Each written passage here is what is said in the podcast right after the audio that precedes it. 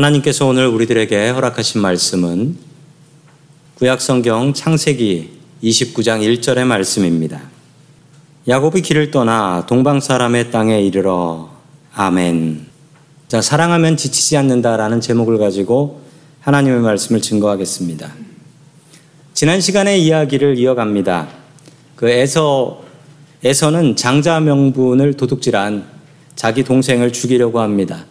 야곱은 어쩔 수 없이 바단 아람으로 도망을 가게 되지요.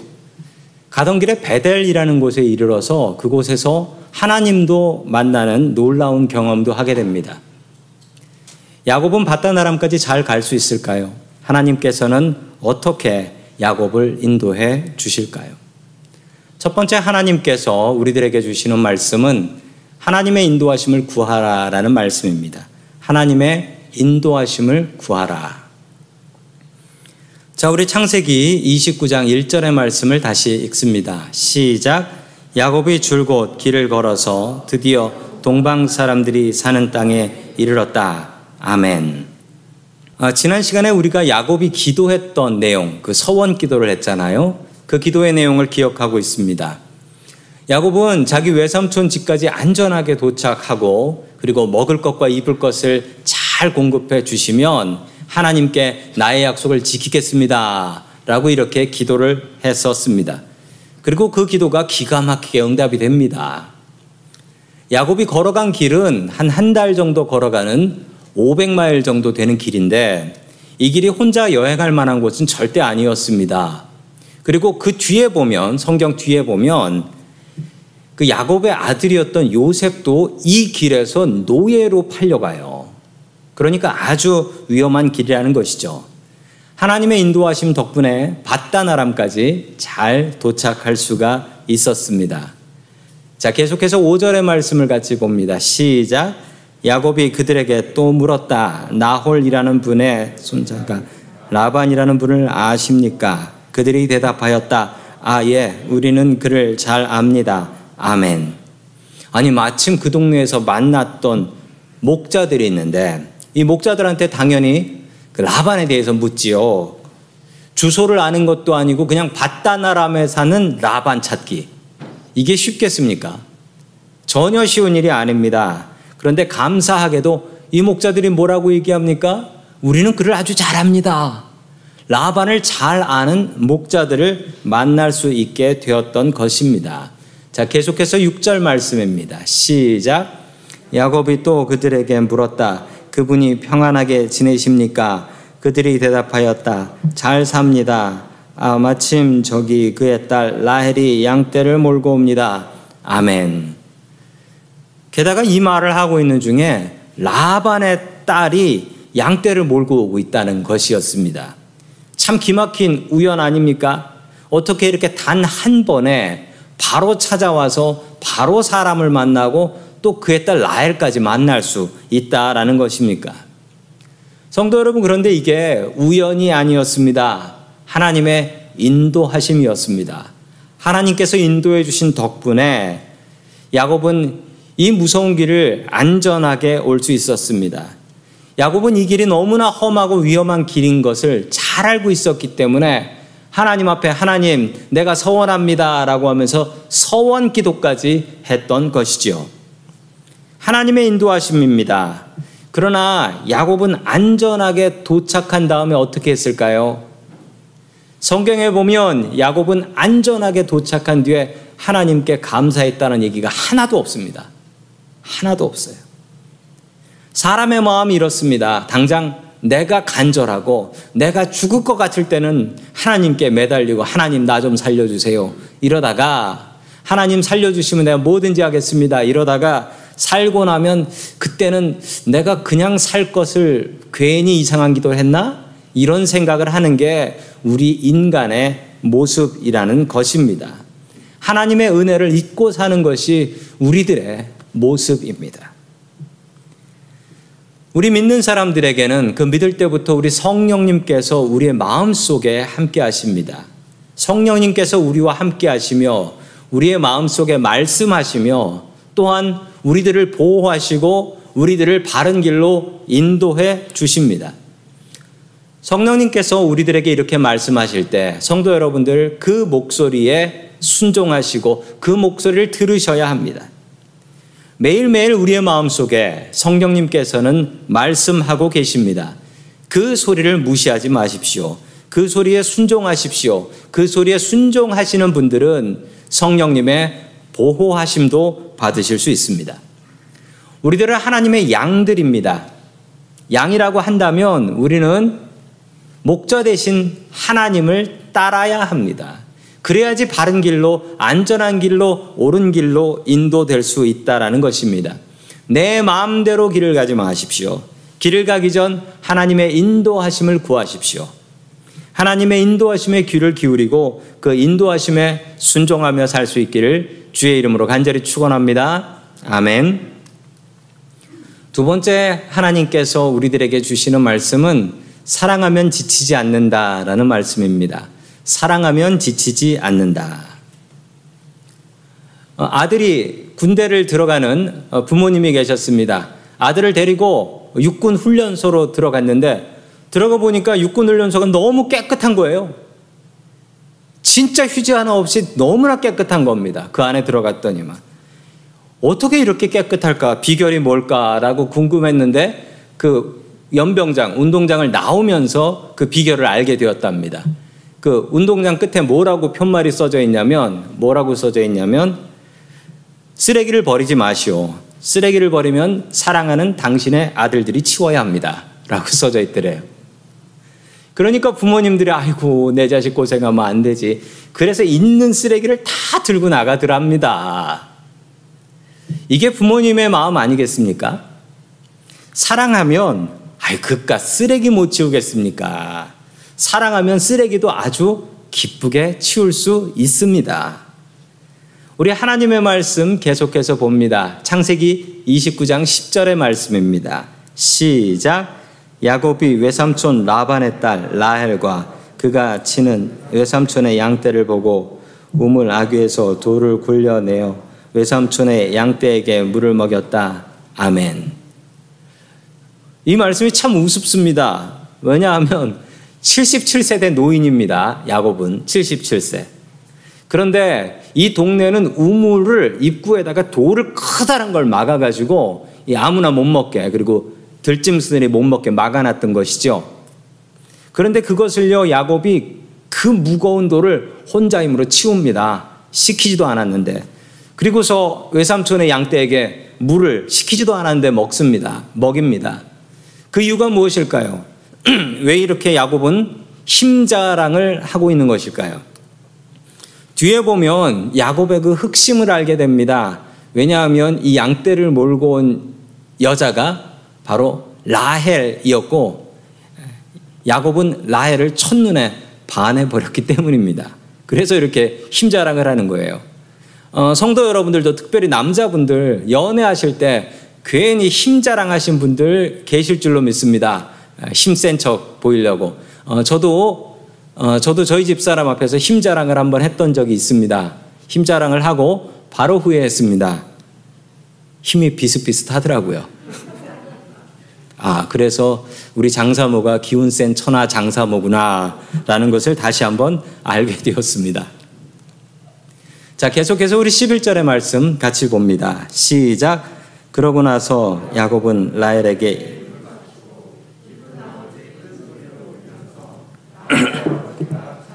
외삼촌이라는 것과 자기가 리브가의 아들이라는 것을 라헬이 달려가서 아버지에게 이 사실을 말하였다. 아멘. 야곱은 대뜸 라헬에게 뛰어가 가지고 라헬에게 입을 맞춥니다. 그리고 기쁜 나머지 큰 소리로 울면서 얘기를 했다는 거예요. 그런데 이게 혹시나 아, 이 동네 풍습인가 보다 생각하실 분들도 계시지만 예, 풍습일 수도 있고 흑심일 수도 있습니다. 안전하게 외삼촌 집에 도착하게 되니까 갑자기 긴장이 풀려버렸어요. 그래가지고 울면서 얘기를 합니다. 내가 야곱이고 리브가의 아들이다. 우리가 친척인 거다라고 이야기를 합니다. 계속해서 18절의 말씀 봅니다. 시작. 야곱은 라헬을 더 사랑하였다. 그래서 그는 제가 7년 동안 외삼촌 일을 해드릴 터이니 그때 가서 외삼촌의 작은 딸 라헬과 결혼하게 해주십시오 하고 말하였다. 아멘. 야곱은 라헬을 사랑했습니다. 라헬과 결혼하기 위해서 외삼촌 나반에게 내가 7년 동안 외삼촌 일을 하겠습니다. 라고 이야기를 합니다. 왜 이런 이야기를 하냐면요. 당시 결혼을 하려면 돈을 지참금이라고 하죠. 딸네 집에 돈을 줘야 됩니다. 여자 집에 돈을 줘야 돼요. 왜냐하면 그 여자 딸이 그 집안에서 일을 열심히 많이 하는 딸이거든요. 그 노동력을 공짜로 얻어올 수는 없단 말이죠. 그래서 당시 사람들은 결혼할 때 여자 집에다가 지참금을 주고 딸을 데려왔습니다. 그런데 야곱은 돈이 없었습니다. 그래서 야곱이 생각한 건 내가 7년 동안 일해서 벌 테니까 7년이 되면 결혼시켜 주십시오. 라고 이야기하자 외삼촌 라반은 그래, 좋다. 라고 기쁘게 받아들였습니다. 계속해서 20절 말씀입니다. 시작. 야곱은 라헬을 아내로 맞으려고 7년 동안이나 일을 하였지만 라헬을 사랑하기 때문에 7년이라는 세월을 마치 며칠같이 느꼈다. 아멘. 어, 저는 이 말이 이해가 되지 않았습니다. 왜냐하면 라헬을 사랑하면 7년 기다리는 게 이게 짧게 느껴질까요? 길게 느껴질까요? 상식적으로. 길게 느껴지죠. 아유, 빨리 결혼하고 싶은데 7년을 기다려야 되냐? 아이고, 이게 7년이 70년, 700년 같다. 이럴 거예요. 아니, 그런데 성경에는요, 7년이라는 세월을 마치 며칠 같이 느꼈다. 라고 이야기를 합니다. 이 도대체 이해가 되는 말씀인가요? 성도 여러분, 제가 이 말을 신약 성경 말씀을 통해 이해를 했습니다. 고린도전서 13장 4절 말씀입니다. 시작. 사랑은 오래 참고 사랑은 온유하며 시기하지 아니하며 사랑은 자랑하지 아니하며 교만하지 아니하며 아멘. 살면 살수록 이 말이 맞는 것 같습니다. 사랑은 참는 게 아니래요. 사랑은 오래 참는 거라고 합니다. 살면 살수록 이 말이 맞는 것 같습니다. 사랑하면 참는 게 아니고 사랑하면 오래 참습니다. 내가 정말 오래 참아주는 사람, 그 사람 제일 많이 사랑하는 거예요. 처음에 연애하고 결혼해서 부부가 된 분들은 어, 사랑이 불이 탑니다. 불이 타요. 불이 타서 하루 못 만난 것을 한 1년은 못 만난 것 같이 여깁니다. 불타는 사랑이에요. 그런데 성도 여러분 아시죠? 불은 언젠간 꺼진다는 거. 불타는 사랑은 분명히 꺼집니다. 오늘 성경 말씀은 이렇게 이야기합니다. 사랑은 참는 게 아니고 오래 참는 것이다. 오래 참는 것이 사랑이다. 야곱은 라헬을 사랑했습니다. 오직 라헬만 사랑했고 평생 라헬만 사랑했습니다. 그 사랑의 힘 덕분에 야곱은 7년을 일하는데도 하나도 지치지 않았고 7년을 일하면서도 7년이 며칠처럼 여겨졌다라고 이야기를 하고 있는 것입니다. 성도 여러분, 이 사랑을 배우십시오. 사랑하면, 사랑하면 오래 참게 됩니다. 사랑하면 지치지 않습니다. 성도 여러분, 사랑하면 지치지 않아요. 우리 부모님들이 자, 열심히 일을 하시죠. 이민원 한국 분들이 열심히 일을 하세요. 새벽부터 나가서 저녁 늦게까지 일합니다.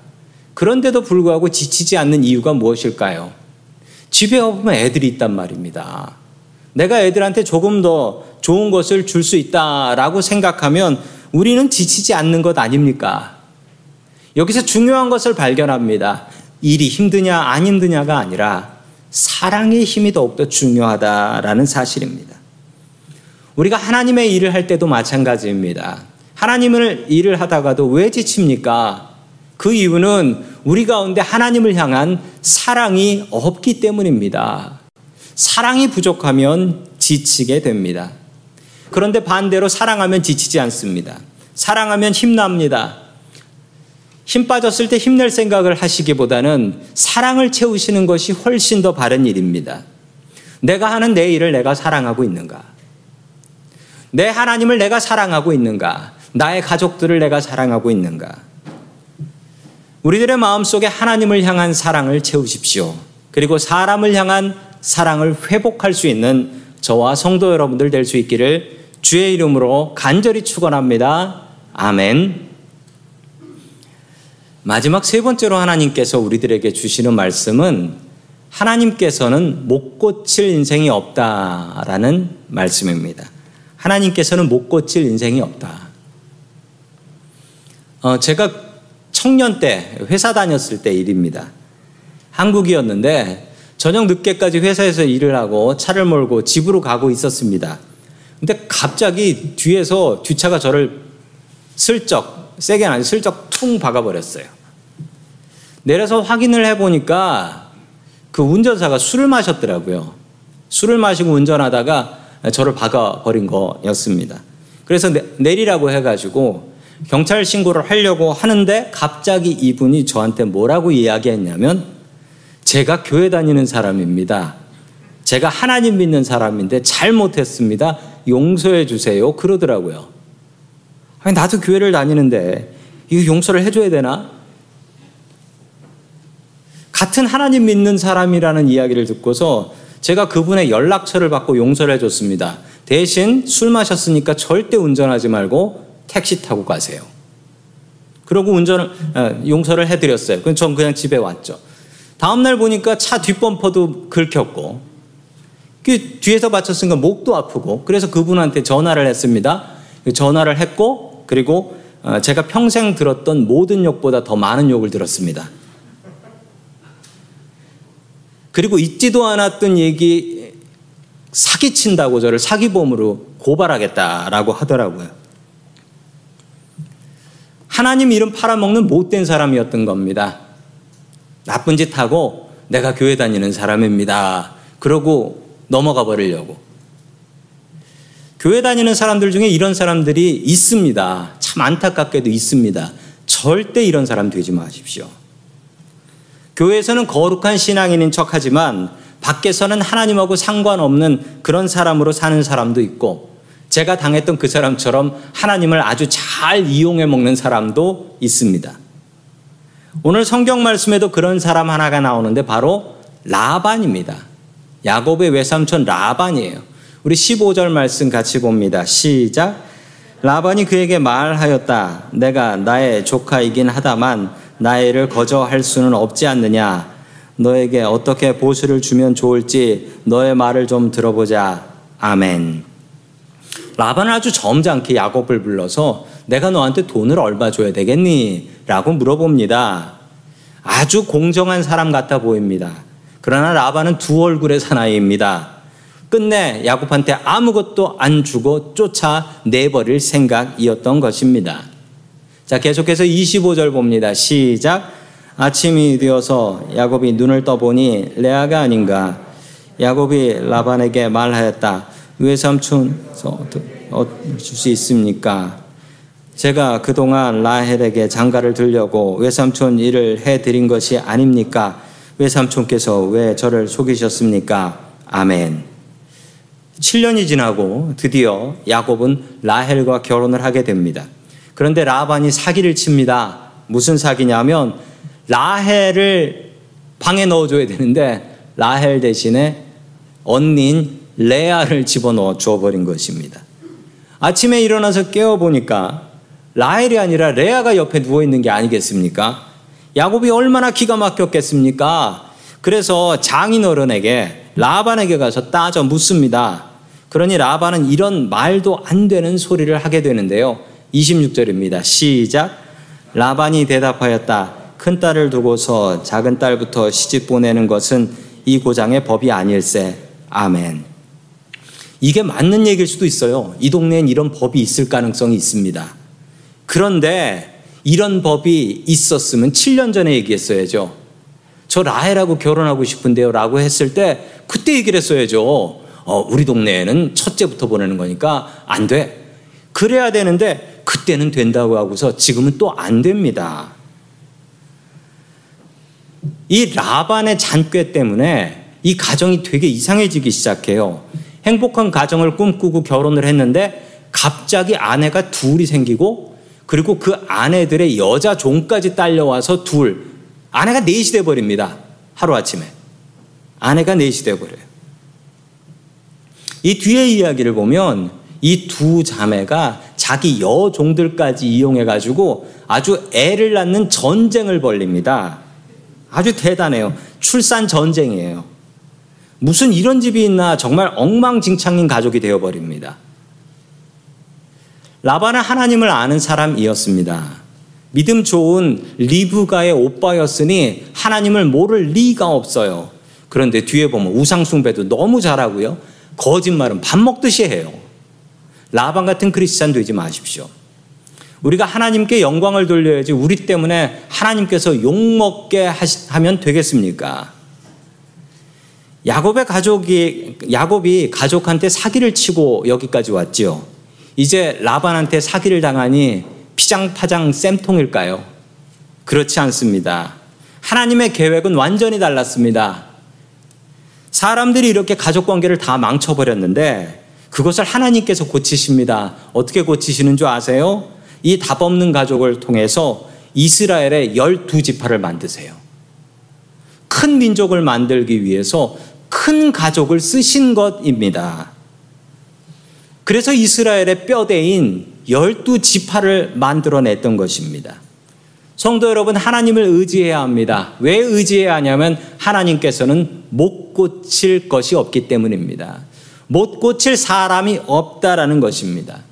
가끔 이런 얘기를 듣습니다. 하나님께서도 저 사람 성질은 못 고쳐. 그런 말 하지도 마시고 그런 생각 하지도 마십시오. 하나님께서는 못 고칠 사람이 없습니다. 저는 삶을 통하여 또 저의 가족 중에 정말 못 고칠 사람들 여럿 고치는 것을 직접 경험해 봤습니다. 제가 증인입니다. 답 없는 우리들의 인생길에 답을 가지고 계신 분이 바로 하나님이십니다. 인생의 답을 모를 때 주님을 찾아가십시오. 그리고 기도하십시오. 그러면 주님께서 답 없는 인생에 정답 주실 줄로 믿습니다. 아멘. 다 함께 기도하겠습니다. 사랑이 풍성하신 하나님 아버지, 우리들을 믿음의 백성으로 부르시고 이 예배를 받아주시니 감사드립니다. 험한 세상 가운데서 하나님을, 하나님의 인도하심을 간구합니다. 주님께서 우리들의 목자가 되어 주시어 인생의 위기 속에서 우리들을 구원하여 주시옵소서. 사랑하면 지치지 않는 줄로 믿습니다. 야곱처럼 사랑으로 오래 참게 하여 주시옵소서. 주님을 향한 사랑을 회복하게 하여 주시옵소서. 하나님께서는 못 고칠 인생이 없는 줄로 믿습니다. 우리들의 인생을 고쳐 주시옵소서. 우리들의 가정을 고쳐 주시옵소서. 우리를 정직한 기독교인으로 불러 주신 예수님의 이름으로 기도드립니다. 아멘.